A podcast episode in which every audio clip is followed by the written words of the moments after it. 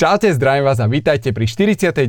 epizóde F1 online podcastu. Ročník 2021 je za nami a skončil sa asi najneuveriteľnejším možným spôsobom, akým sa len dalo. Na to, čo sa v Abu Zabi stalo a udialo, sa teraz spoločne s nadhľadom pozrieme. Zdravia vás Miro Gaži a Laci Királi. Čaute, čaute.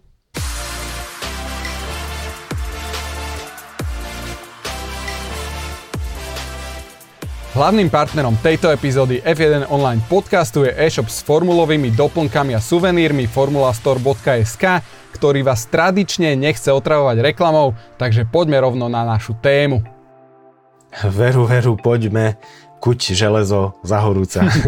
po pretekoch sme si nechali pár dní na utriedenie dojmov, na vychladnutie, a na to, aby sme sa na všetko vedeli pozrieť aspoň s akým takým malým odstupom. Mm-hmm. Zamysleli sme sa hlavne nad tým samozrejme, či to všetko prebehlo fér a v súlade s pravidlami, alebo aj tak, že keď to aj nebolo úplne v súlade s pravidlami, bolo to vyslovene proti pravidlám? To je podľa mňa takisto celkom dôležitá otázka. Tak, tak. E, skúsili sme sa pomyselne preniesť do role riaditeľa pretekov v okamihu havárie Nikolasa Latifiho, teda do toho 53. kola z celkového počtu 58. Vieme, ako konal, všetci sme to videli, ale teda otázka je, bolo to správne, mal postupovať tak, ako postupoval? No, v prvom rade chcem upozorniť na to, že tento podcast bude o subjektívnych názoroch, mm-hmm. ako vlastne aj stále je a ja teda e, bez väčších problémov poviem ten svoj, ako ste si už asi zvykli. súčasne, súčasne chcem k prezentovaniu názorov vyzvať aj vás, pretože to je za mňa veľmi dôležité a ideálne tak môžete spraviť v diskusii pod videom na YouTube. Ale dosť bolo kecov a poďme k veci. Riaditeľ pretekov z môjho osobného subjektívneho pohľadu nepostupoval správne, pretože sa nedržal procedúr, ktorých sa držať mal alebo ktorých e, využívanie bolo zaužívané. A presne s tým majú podľa mňa teraz Mercedese problém. Oni svoju záverečnú stratégiu po Latifiho havárii našili na mieru procedúr, ktoré očakávali a ktoré v podstate podľa pravidiel mali nasledovať. Iba že nenasledovali. OK, tak uh, skús mne teraz a, a teda divákom, poslucháčom teraz predstaviť tú tvoju takú predstavu o tom, že ako presne mali tie procedúry nasledovať, ako to malo vyzerať podľa toho, na čo teda Mercedes je zvyknutý a čo očakávali.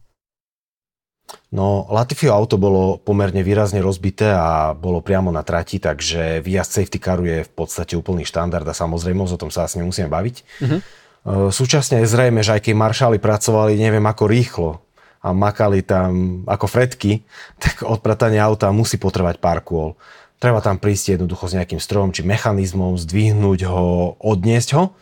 V tomto prípade okrem toho vznikol aj ďalší problém, a to kvôli použitiu hasiaceho prístroja, uh-huh. keďže tam horeli, myslím, brzdy a jeden z maršalov tam nastriekal ten hasiaci prístroj, čo je automaticky akoby nejaký dodatočný čas k dobru, hej, keďže nemohol ten mechanizmus hneď prísť a, prísť a brať auto, najskôr bolo potrebné uhasiť a tak ďalej a tak ďalej. Keď to všetko porátame, tak čas sa nejakým spôsobom zbieral, takže máme tam uhasenie auta, potom jeho zdvihnutie, odnesenie, pozametanie toho množstva odpadu, ktoré, ktorého tam bolo teda dosť. Uh-huh.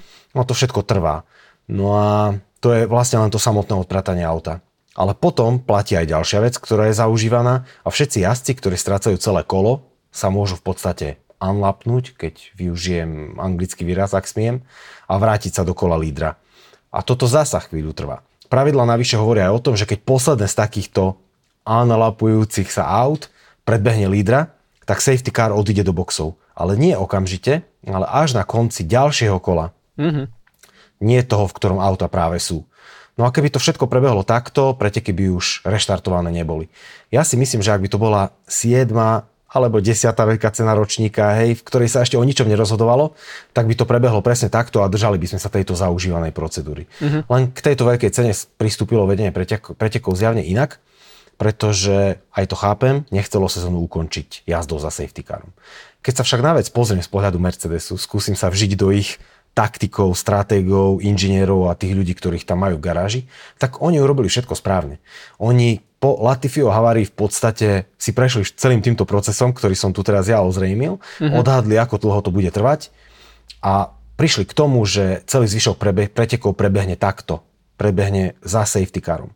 Podľa mňa takto uvažovala aj Red Bull. Oni si boli na 95% možno, že istí, že to skončí za safety carom, ale nemali čo stratiť, tak toho Maxa stiahli a hovorili si, určite sa modlili, že čo keď, čo keď, čo keď, mm-hmm. čo keď ten safety car stihne odísť. Hej, ale ako reálne ten safety car by nestihol odísť.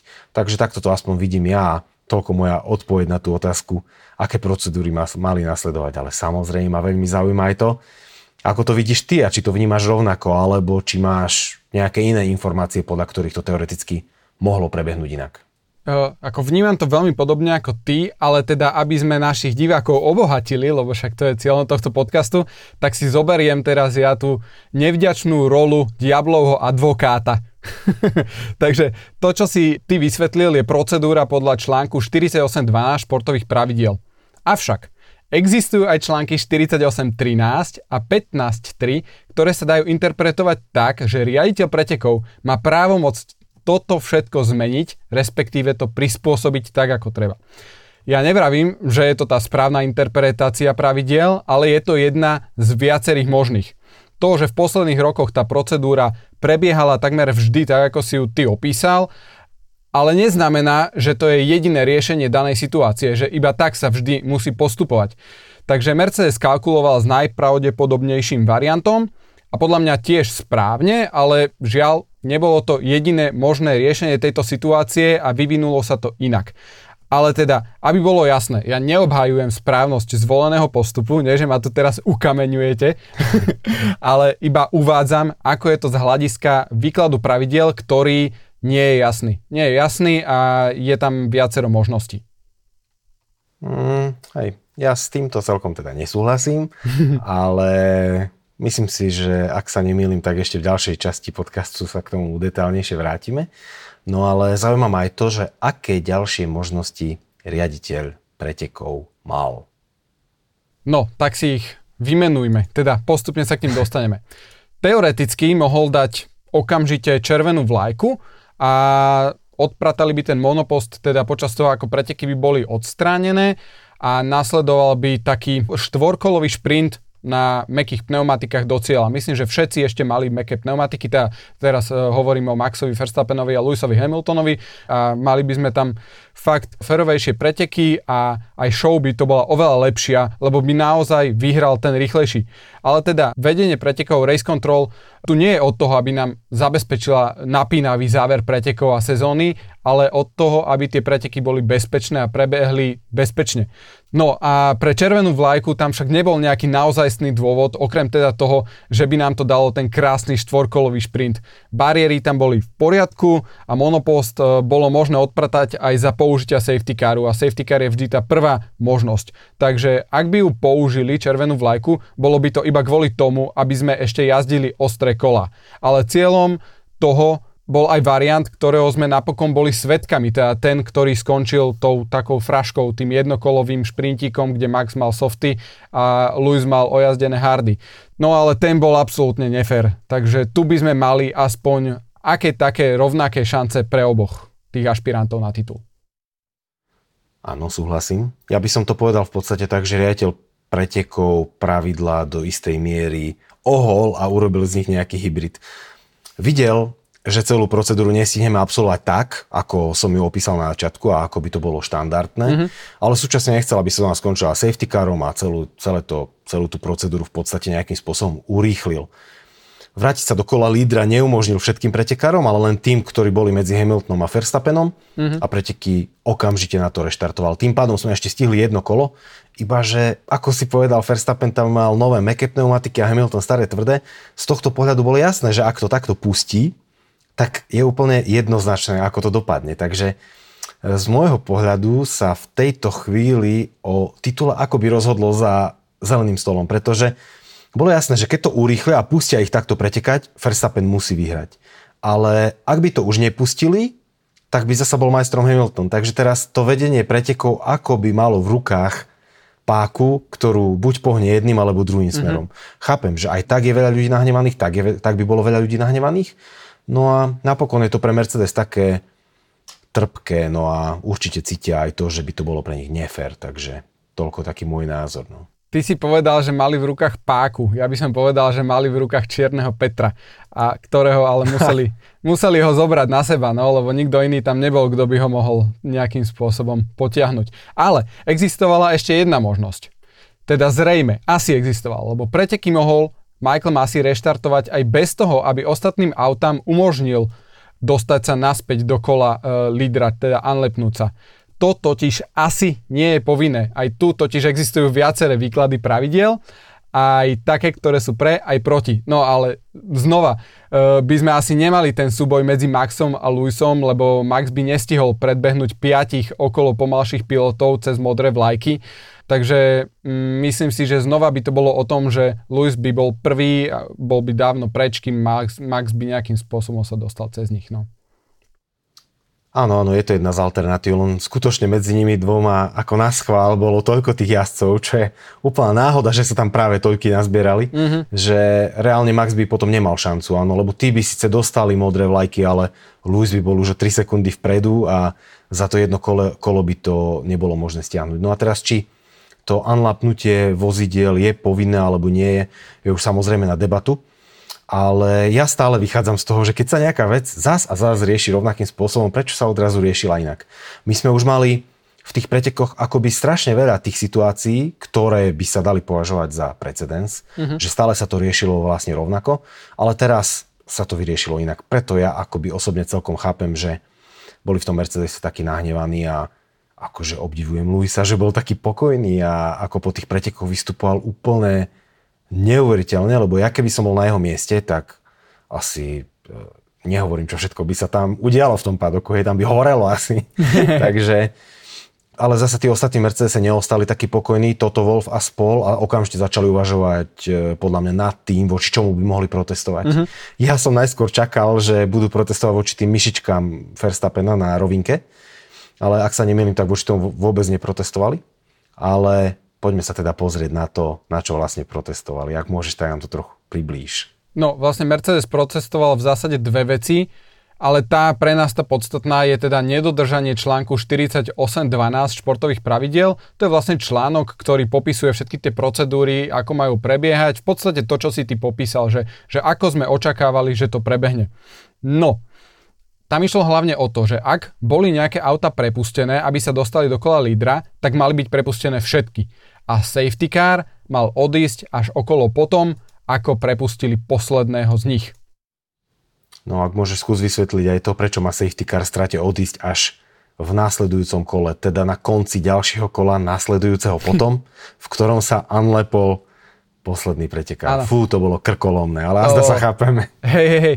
No, e, je to tak preto, aby sa títo jazdci stihli zaradiť na koniec toho vláčika, prípadne aby sa dostali blízko ku koncu a v ďalších kolách následne nezavadzali tým najlepším na čele, ktorí zase tam pretekajú o 106. Tu však Red Bull tvrdí, že v pravidlách je slovičko any ktoré neznamená all, čiže že, sú tam, že, že môže prepustiť vozidlá, ale nie je tam napísané, že všetky vozidlá. No mhm. a Michael Massey zase objasnil, že primárnym cieľom tohto pravidla bolo vždy zabezpečenie toho, aby auta okolo predbehnuté neinterferovali s bojom o špicu. A v tomto prípade tam bolo iba tých 5 vozidiel, ktoré sa unlepli a preto nechal ísť iba tieto. No, ale podľa mňa je to opäť taká nejaká úplná hlúposť, nechcem tu používať nejaké tvrdé slova, ale tak hlúposť je to slovo, ktoré mi prichádza na um a prekrútenie pravidiel. Akože ostatní jazdci o špicu nebojovali, alebo keď si vezmeme ten, za Verstappenom bol na treťom mieste Sainz. Ten už nemal právo zautočiť na Verstappena. Hej, medzi Sainzom a Verstappenom tí jazdci tam ostali, neviem koľko ich tam bolo.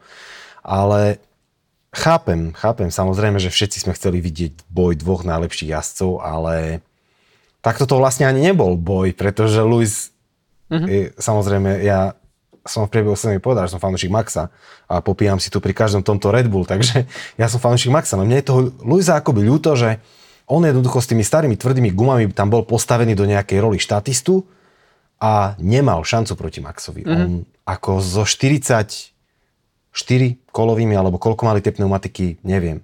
Jednoducho nemal absolútne, absolútne žiadnu šancu, takže ono argumentovať tým, že by sme chceli vidieť boj najlepších, nemôžeme, lebo toto vlastne boj nebol. Mm-hmm. jediný boj by bol vlastne asi ten uh, scenár s tou červenou vlajkou, ale teda ja s tým mm-hmm. úplne súhlasím aj s tým, čo si povedal, že vla, ten Carlos Sainz ako keby že tam tiež mohol nejako pretekať, ale zaujímavé je to, že ostatní jazdci sa vo väčšine vyjadrovali tak, že oni by neradi nejakým spôsobom vstupovali do toho majstrovského boja. Videli sme to aj pri Landovi Norrisovi, ktorý v kvalifikácii získal tretie miesto a on bol sám taký neistý, že ak sa naskytne tá možnosť, či to tam vôbec pošle alebo nepošle medzi tých dvoch. Takže ja si myslím, že ostatní, aj Carlos Sainz v tomto prípade, ktorý sa vyjadril, že oni moc nechceli vstupovať do toho boja a ovplyvniť potenciálne ten súboj o titul. Áno, áno, to chápem, ale tiež sa mi to zdá byť stále len také akoby hľadanie ospravedlnenia, ale, mm-hmm. ale OK, no. Ako akceptujem, že Sainz by do toho boja asi aj tak nezasiahol, pretože Verstappen mal nové pneumatiky a ten by mu jednoducho hneď ušiel a tam by nebolo o čom. A viem, že on by určite neriskoval nejakú hlúposť, ale celá táto procedúra v konečnom dôsledku bola spravená tak, že to mohlo pomôcť len Maxovi. Mm-hmm. A ako som hovoril, mám ho rád, fandím mu a celú sezónu som si strašne želal, aby získal ten titul. Hej, ale tak takto si neviem pomôcť, ale ten titul akoby nemal takú plnohodnotnú cenu, hej, lebo ale zasa, je to zasa len môj osobný pohľad, lebo ja to možno iba takto vnímam veľmi prísne nejako športovo a možno, že tam iné okolnosti, ktoré si dostatočne dobre neuvedomujem, ale stále mám pocit, ako by to nebol taký plnohodnotný titul. A teraz tí fanúšikovia Mercedesu ešte x rokov budú pripomínať, že a no. tak si získal ten titul, hej. Vieš, že mu bol no, darovaný od FIA a jedno s druhým. Bude tam taký akoby temný mrak, no. Uh-huh. Áno, áno, súhlasím. A ne, aj, ako, ja som tu ten, ktorý ako keby prezentuje tie názory proti tomu mainstreamu, ale tiež sa mi to, ťažko sa mi to hovorí, lebo ja s tým tiež sa neviem stotožniť. A normálne, že aj keď to vidím niekde napísané, je mi to ťažko o tom hovoriť e, a podávať tie informácie, ale ja som sa tu dnes zhostil tejto role, tak, tak, tak Áno, teda. Ale v podstate Maxovi nemôžeme nič vyčítať. Jednoducho on odjazdil úplne dokonalú sezónu. On bol lepší ako Luis. Ja tvrdím, že bol lepší. Jednoducho on mal viackrát smolu. V Azerbajdžane mu tam buchla pneumatika. V Maďarsku ho doplatil na Bottasovú chybu. V Silverstone vypadol. Mm-hmm. Jednoducho on mal viackrát smolu a ja si myslím, že z hľadiska výkonov bol akože úplne geniálny. Bol lepší ako Luis. Aj napríklad naposledy v tej Saudskej Arabii, v tej kvalifikácii, čo on z toho auta vyťahol, tak to bolo akoby niečo, niečo neuveriteľné. On zašiel ano. za limit, dobre, nakoniec ťukol, takže ho až tak za to nemôžem chváliť. Ale on mal celú sezónu úplne grandióznu a to nemá ani len trošičku byť proti Maxovi. Len ako by teraz som sa nevedel z toho titulu tak tešiť, ano. ako by som sa tešil inak. No. Ja by som tu inak ešte e, doplnil jednu zásadnú vec, ktorá vám možno dosť zmení pohľad na to, ako Mercedes reagoval na to povolanie safety caru do boxov a to je, že z viacerých zdrojov prišla táto informácia, že týmy a Michael Massey sa pred pretekmi dohodli na tom, že ak bude na konci pretekov na trať poslaný safety car a bude to čo i len trochu možné, dojazdiť chcú všetci bez neho. Jednoducho chcú, aby sa dojazdilo pretekajúc a nie za tým safety carom. Toto je taká vec, ktorá je ako, keď sa na to retrospektívne pozrieme, veľmi zaujímavá. No, ale poďme späť k pravidlám, ktoré sú aj trošku také nepravidlá. Ďalej, e, vraj platí teda, ako som už spomínal, že článok 48.13 je nadradený predchádzajúcemu článku pravidel 48.12, to je ten, ktorý popisuje procedúry safety caru. No a 48.13 píše o správe, ktorá sa vypíše na obrazovke Safety car in this lab, teda, že safety car pôjde do boxov. No a vyplýva z tohto článku 48.13, že keď toto riaditeľstvo pretekov vypíše všetky procedúry v 48.12 v tomto článku neplatia, takže tam nemusí byť okolo dlhšie safety car, aby sa prepustení jazdci stihli zaradiť nakoniec vláčika.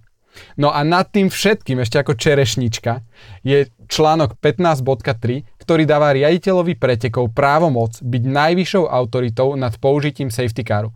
Čiže môže zasiahnuť do toho, ako je použitý. No a teraz prichádza tá najväčšia sranda. Takto to interpretujú komisári, ktorí prejednávali protest na mieste. Ale podľa všetkého tento článok tak vôbec nie je zamýšľaný a je napísaný iba na to, aby vyjasnil, kto má voči komu aké kompetencie, čiže riaditeľ pretekov voči správcovi okruhu a aké majú kompetencie, povinnosti. Čiže ak správca okruhu zle použije safety car, tak riaditeľ pretekov to môže zmeniť. Povie, že tam nejde, alebo že ide skôr preč. Ale nie je to myslené tak, že riaditeľ pretekov môže meniť spôsob, akým sa safety car používa a jednotlivé jeho procedúry. No, lenže presne takto to komisári v tomto prípade vyložili. Áno. Teraz si to povedal dobre, opísal si to všetko a ani neviem, ako presne na to zareagovať. Hmm. Ale ako si naznačil, v podstate tie pravidlá, ktoré si teraz citoval, neboli postavené tak, aby riaditeľ pretekov mohol robiť tieto veci. Ja mám pocit, že Jednoducho to sa len teraz našlo nejaké ospravedlnenie, ktorým Red Bull vyhral tú obhajobu. Mm-hmm. Áno, lebo tie pravidlá tie pravidlá nie sú postavené nejako úplne presne, detailne, že by teraz právnici každú jednu stať e, nejako vopred napísali a teraz Red Bull si našiel nejaké tie ospravedlnenky v tých e, iných článkoch pravidel, aj keď viem, že už sa teraz veľmi motám, no ale, ale riaditeľ pretekov sa všeobecne riadi úplne inými vecami a Mm-hmm. Keď sa stačí sa pozrieť do minulosti. Mali sme tu veľmi veľa podobných prípadov a vždy sa riešili rovnako. Takže nebolo to napísané nejako detálne a nejakými právnikmi, aby to bolo úplne neprestrelné, no a keď Red Bull chce, tak sa tým vie v podstate obhájiť a obvinenia Mercedesu zmieť zo stola. Takže to je asi všetko, myslím si, že takto by sa to dalo nejako vnímať. Áno, áno, čiže ako som povedal už skôr, celý problém je do istej miery v tom, že sa to tak doteraz nikdy nespravilo a týmy, teda najmä Mercedes, nepočítal s takouto možnosťou. A ja by som ešte doplnil jednu vec, že ty rozprávaš, že Red Bull sa tým ospravedlňoval, ale táto vec už v tomto momente nie je úplne o Red Bull versus Mercedes. Táto vec už je skôr o FIA versus Mercedes. Iba, iba toľko, aby bolo divákom áno, jasné. Áno. áno, áno, to je v podstate pravda, ale aj FIA sa potrebuje nejako obhajiť a nejako nájsť ospravedlnenku za ten svoj počin, uh-huh. aby sa to už nemuselo nejako prehodnocovať, Jasne. pretože uh-huh. keby sa ešte teraz mali prehodnotiť raz pravidla a ešte mali Maxovi zobrať titul, tak to už by bol akože bordel. To už by, to je to, nepripustné. To, to už by, už by bol cirkus. totálny cirkus. To Hej. už by bola skladka odpadu, alebo ja neviem čo proste. Áno, áno, už keď raz rozhodli takto, tak musia nájsť nejaké ospravedlnenie toho, že prečo takto rozhodli a nejako mm-hmm. to odobriť, že dobre je to tak. No ale ako spomínal, Mercedes nepočítal s takouto možnosťou. Samozrejme, Mercedes majú plno ľudí, ktorí tie pravidla poznajú dokonale, mali ich naštudované, vedeli, ako to všetko bude prebiehať. A podľa mňa, ako aj my v podstate sme vedeli, ako to asi bude prebiehať. Všetci mm. vieme, že čo sa v tých posledných kolách malo udiať, ale tí ľudia v Mercedese sú za to platení, oni s tomu venujú, oni majú tie pravidla plne naštudované odpredu, odzadu a oni v priebehu pár sekúnd vyhodnotili ako to bude. Majú tam mm-hmm. 6 ľudí na boxovom múre, majú 30 v garáži, možno ďalšiu stovku vo virtuálnej garáži Brekli. Tam to muselo po Latifiho havárii doslova horieť v tých prvých sekundách, ale vyrátali to tak, že safety car nestihne odísť, tak konali takto. Takže tomu prispôsobili tú taktiku a preto nechali Luisa na trati. A tým chcem ako povedať to, že niektorí fanúšikovia hovoria, že prečo Mercedes Luisa nepovolal. Hej? Ako Mercedes by Luisa povolal, len keby tam robili Mm-hmm. Jednoducho oni Samozrejme. vyhodnotili dáta, vyhodnotili čísla, vyhodnotili všetko a nepovolali ho, čo bolo absolútne logické. Akurát, že ten riaditeľ pretekov nakoniec urobil tie veci inak. Asi tak, ako sa vyspal, alebo ja neviem. Áno, Možno zbytočne tvrdý, ale ale zatiaľ ma jednoducho akoby nikto nepresvedčil o opaku, že tento názor môj nie je správny a nikto mi nedal taký dosť dobrý argument, ktorý by ma nejako upokojil. Takže aj preto teraz na ten argument čakám v diskusii a skúste mi to tiež trošku viac vysvetliť, prečo to nakoniec bolo dobre, tak ako to bolo. Mm-hmm. No ale tak, to je asi všetko k tomuto.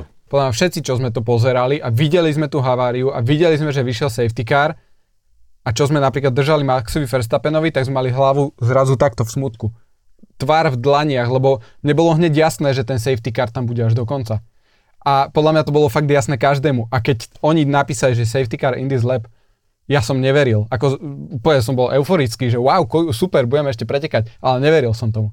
Takže brutál. Uh-huh. No, ja si myslím, že v tomto bode sa dostávame k tomu, že my absolútne potrebujeme čo najskôr, ideálne ešte pred začiatkom budúcej sezóny, prepísať pravidlá, aby sa takéto niečo určite neopakovalo a jednoznačne potrebujeme dostať do rozhodovania komisárov aj konzistentnosť, odstraniť čedé zóny, ktoré sú akože, je ich tam fakt, že veľa, keď som si čítal tie pravidlá, ich tam nespočetne veľa a spôsobujú neskutočný zmetok. Jednoducho je zlé, ak nás rozhodnutia komisárov takto nejako nepekne prekvapia, ako teraz napríklad prekvapili Mercedes a nás Maxových fanúšikov prekvapili pekne, ale jednoducho je to veľké prekvapenie, ktoré nikto nečaká. Takže nepredvydateľné rozhodnutia, ja si myslím, že z tohto parádneho športu môžu spraviť skôr cirkus a frašku a preto my potrebujeme tie, to nejakým spôsobom zrevidovať celé. Áno, áno, ale je to strašne ťažké, lebo v tých športových pravidlách sú opísané tie športové veci, ktoré sa môžu stať, dajme tomu, miliónom rôznych spôsobov, pretože mm-hmm. na trati sa stále niečo môže udiať, čo tie pravidlá ešte nepoznajú. Hej? Ako mm-hmm. bola napríklad aj Biankyho nehoda, že už nemôže prísť, e, Žeriav nemôže prísť ku trati, jednoducho stále sa objaví nejaká nová vec, na ktorú mm-hmm. zareagujeme. Technické pravidlá sú v tomto akoby nepriestrelnejšie, pretože tam je to všetko vy, vypísané v tých milimetroch, alebo v newtonoch, alebo vo všetkom. Je to opísané a ťažko to nejako obídeš. Ale v športovej stránke sa stále objaví niečo, na čo zareagujeme až dodatočne a teraz to možno, že doplnia. Áno, ja, Takže... by som, ja by som možno takú analogiu povedal, že to je ako počítačový antivírus. Aj ten reaguje až na to, keď sa nejaký vírus alebo malware objaví, vtedy sa na to ako keby vydá nový update. A tiež my potrebujeme teraz urobiť update. No. Hej, musíme si počkať, uvidíme, že ako na to zareagujú, či túto procedúru celú upravia, hej, ale dá sa predpokladať, že áno, no ale ako si spomínal, že z toho športu v podstate sa trošku spravil cirkus a v podstate ja som pre toho vyjadrení pre jeden iný podcast teraz použil slova, to tiež mi... Ale, ale, ale, no? aký iný podcast? Čo sa to tu deje? Hneď ti poviem, ale mne to vlastne nejaký z čitateľov napísal po nedeli, už teraz neviem presne, na Instagrame písalo strašne veľa ľudí, že toto už nebol šport, ale reality show a mne mm. sa to akoby tak celkom zapozdávalo a potom som to použil aj v tom inom podcaste, čo bol podcast RTVS, myslím, že sa volá Šport žurnál. Tak ak si to náhodou nájdete, tak myslím si, že v pondelok večer vyšla nejaká epizóda a tam je rozhovor so mnou. Ale to samozrejme až po tomto podcaste, nie že nás stehnete teraz. ale, ale tak veci, že každý šport má akoby nejaké presné rámce, ktorých sa vieš držať a ktorým sa prispôsobíš. A tie presné rámce sme v podstate už tu opisujeme ich od začiatku a nejakým mm. spôsobom sme ich poznali. Ale tu však odrazu akoby tie presné rámce predpokladané, možno len mnou predpokladané, neplatili a bolo to ako taká reality show, že odrazu prišiel na scénu farmár Štefán a všetko bolo razom inak, hej.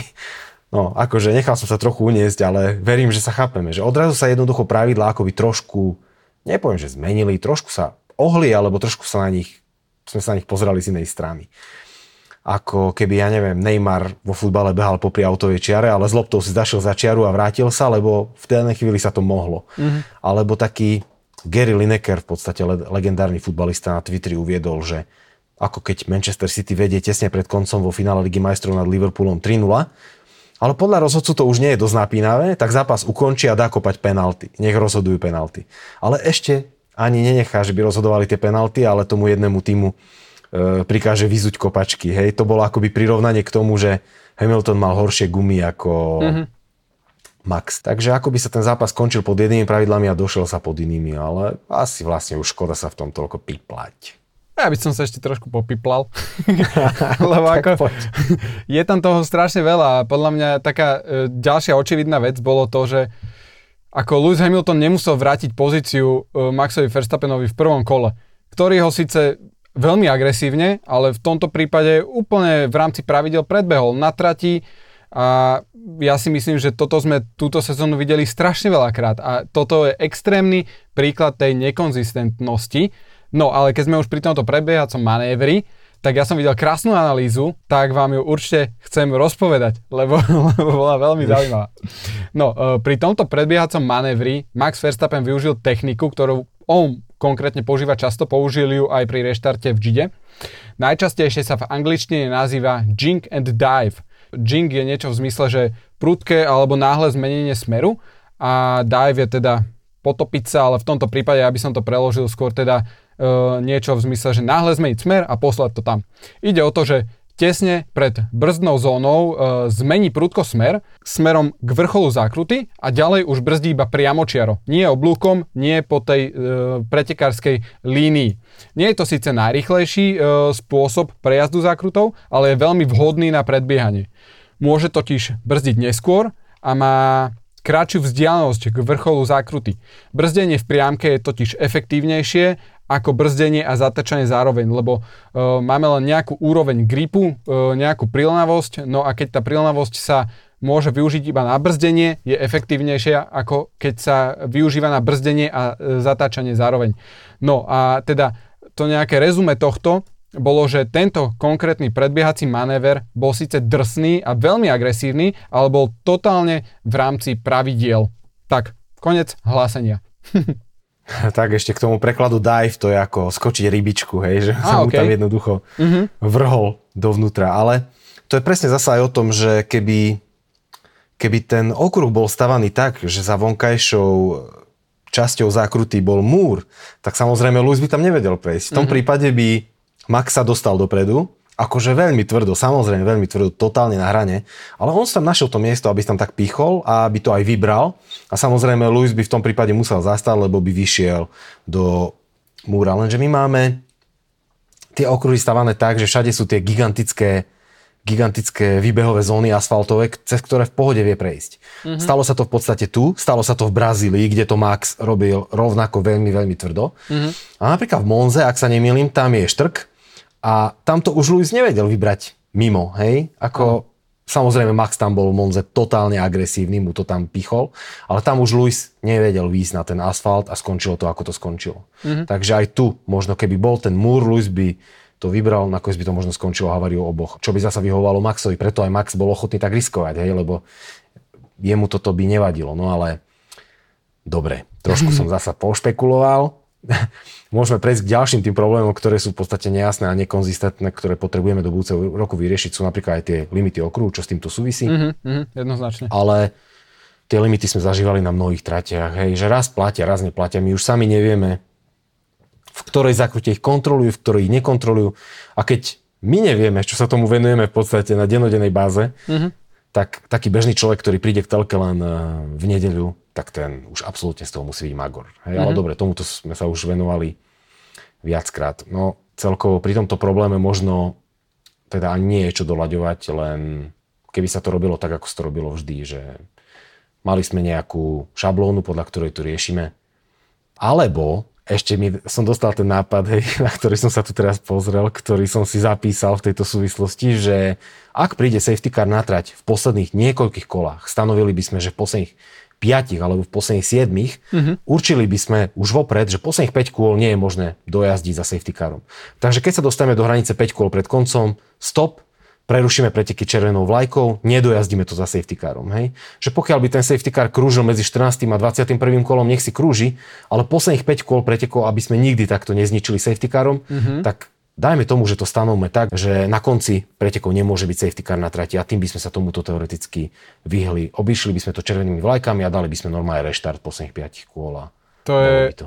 to je úplne krásna myšlienka. Ako som za, musíme to poslať do FIA, že máme tu pre vás takýto nápad a určite ho musíte prijať, lebo sa, t- sa tým zlepší pretekanie.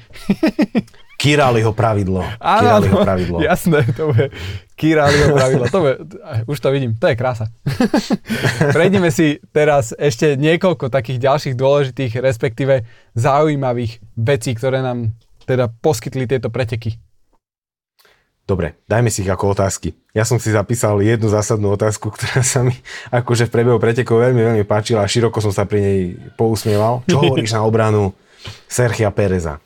No, pri tej som sa aj ja veľmi široko usmieval, ale teda, aby som niečo povedal o nej. E, vtip je v tom, že e, to naozajstné spomalenie robil Sergio na vrchole zákrut. Po anglicky v apexoch. V týchto miestach to bolo totiž pre Louisa Hamiltona takmer nemožné ho predbehnúť, lebo tá vonkajšia línia okolo tej zákruty je jednoducho oveľa dlhšia a ten rýchlostný rozdiel, ktorý on by potreboval mať, jednoducho tam nebol. Tie manévry boli naozaj pekné, Čeko to spravil majstrovsky, úplne legendárne, ako ho aj Max nazval, že Čeko je legenda. Takže e, to bolo fakt pekné jazdenie, by som povedal, strategické. No, ale Teraz ty povedz, ten úsmevný zákulisný príbeh, ktorý vznikol z tvojej z dlhodobej nedôvery v čekové schopnosti obrať Hamiltona o body alebo o nejaký čas na trati. No dobre, ty lapaj. tak ja som v priebehu pretekov bol taký v podstate skôr mutený z toho, že Max akoby nemá šancu, hej, že Luis jednoducho je lepší, rýchlejší v tých pretekoch a tak som do nášho spoločného redakčného četu napísal, že keď teraz Sergio nejako pomôže Maxovi, dám si jeho plagát nad posteľ. No a samozrejme, som vždy hovoril, že Maxovi vôbec nepomáha, je horší ako Botas. No a tak chlapci v redakcii sa toho nejako chytili a plagát mi už dnes vytlačili a cestuje ku mne domov do Košic. Takže v najbližšom podcaste bude niekde tuto za mnou, nebude nad postelou, ale bude na tej skrini. Takže Sergio sa na vás, na vás bude všetkých pozerať, aby pripomínal navždy pripomínal, že som sa v ňom mýlil, lebo reálne akože urobil to veľmi fajn a Maxovi pomohol, takže určite fanúšikov Luisa nazlostil. Mm-hmm. Nakoniec z tých pretekov nemal nejakú rozhodujúcu rolu, ale... Ale pomohol Maxovi. Dobre, no. Ja si myslím, že na chvíľku hej. to Luisa dostalo pod tlak. Asi, hej. No poďme, poďme na ďalšiu otázku. Majú mať šéfovia tímov právo takto sa prihovárať riaditeľovi pretekov a intervenovať? Nie je to už za čiarou? No, ja by som to povedal takto aj v iných športoch je to podľa mňa pomerne bežné. Keď si zoberieme napríklad taký hokej, aj tam ide hocikedy kapitán za rozhodcom počas prestávky, keď sa odpíska a diskutuje, že či to má byť vylúčenie, či sa bude tu vhadzovať, alebo, alebo až v strednom pásme.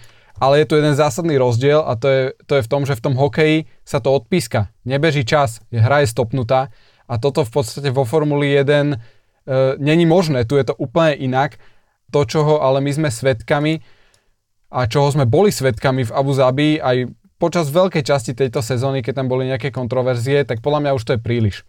Tam treba podľa mňa nastaviť nejaké medze, mňa možno napadlo, že sa povie, budú nejaké pravidlá na to, že kedy iba sa otvorí tá linka smerom k riaditeľovi pretekov, že keď naozaj vieme, že tento tým teraz je poškodený alebo môže sa cítiť poškodený, tak iba vtedy. A bude mať možno iba niekoľko takýchto príležitostí za sezónu, a vtedy naozaj si to oni zhodnotia, že či mu zavolajú alebo nezavolajú. Lebo ja neviem, budú ich mať 10, alebo to je možno veľa, budú ich mať 5, tak fakt si to rozmyslia, že či teraz je ten správny moment, kedy otravovať Michaela Messiho alebo ktokoľvek už tam bude aj v budúcnosti. Takže za mňa asi možno toto by bolo riešenie a mm, skús dať aj ty tvoj názor. Ale to je veľmi dobré riešenie. Lebo to je ako napríklad v tom tenise, že máš to jastrabie oko a vieš no, ho využiť iba niekoľkokrát. A teraz teoreticky presne viacero takýchto vecí by sa dalo ovplyvniť, že len niekoľkokrát môžu byť. Napríklad aj tie príkazy mm, inžiniera pretekárovi. Čo keby sa aj toto obmedzilo na nejaký počet a už by potom neboli takto jazdci ovládaní na diálku. No mm. ale dobre, všeobecne na toto ja akoby nemám nejaký ten vyhranený názor. Ja som si aj myslel, že v iných športoch nič také nie je, ale ako si spomínal, tak asi je. A ak by boli komisári a riaditeľ pretekov neovplyvniteľní, tak by na nich tí šéfovia týmu mohli hovoriť asi hoci čo a bolo by im to jedno, nemalo by to na nich žiadny vplyv, na tých na riaditeľa pretekov. Ale tu ja začínam mať pocit, že Michael Massey pod tým tlakom akoby ovplyvniteľný bol. Mm. Lebo tie rozhodnutia boli zvláštne, ale ne, nepoviem, že bol ovplyvnený na jednu alebo na druhú stranu, lebo mám pocit, že niektoré veci urobil aj na jednu, niektoré urobil aj na druhú, hej, a je to celkovo také akoby zvláštne. Áno. No. Je to Mám určite... tu kofi. Nedá mi pokoj, tak som ju zobral na chvíľku do obradu. Serus, kofi, teraz budeš slávna. No. Čau, kofi. Serus, môžeš ísť dole. tak. Sorry. pohode, pohode. Ja by som iba jednu takú malú myšlienku, že neviem, či ako asi tam Michael Massey ostane ako riaditeľ pretekov. Nepočul som zatiaľ, že by ho chceli nejak vymeniť alebo že on by mal odstúpiť, ale možno, že by bolo veľmi zaujímavé v budúcnosti, keby tam bol napríklad nejaký skúsený pretekár. Napríklad Sebastian Vettel alebo Fernando Alonso. Áno. Neviem, niekto takýto. Podľa mňa to by bolo akože asi najlepšie riešenie. Nemyslíš si? Áno, áno, to je celkom zaujímavé a myslím si, že Sebastian Vettel má na to aj tie také charakterové alebo morálne vlastnosti alebo niečo také, že by to teoreticky mohol vykonávať. Hej? Ako, mm-hmm.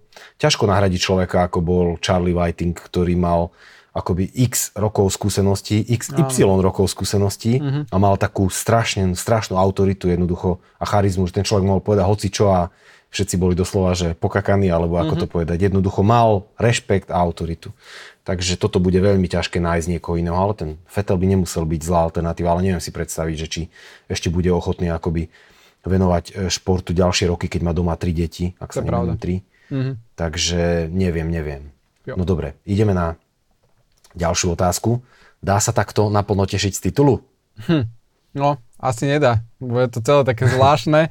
A aj keď teda takéto moje racionálne ja mi stále hovorí, že sa na to treba pozerať ako na celú sezónu a nenechať sa rozhodiť touto takou zvláštnosťou v posledných dvoch alebo troch pretekoch, ktorá sa nám tu udiala, lebo ja keď som počas pretekov uvidel, že safety car Indies Lab, naozaj ja som vyskočil z gauča a bol som v úplnom rauši.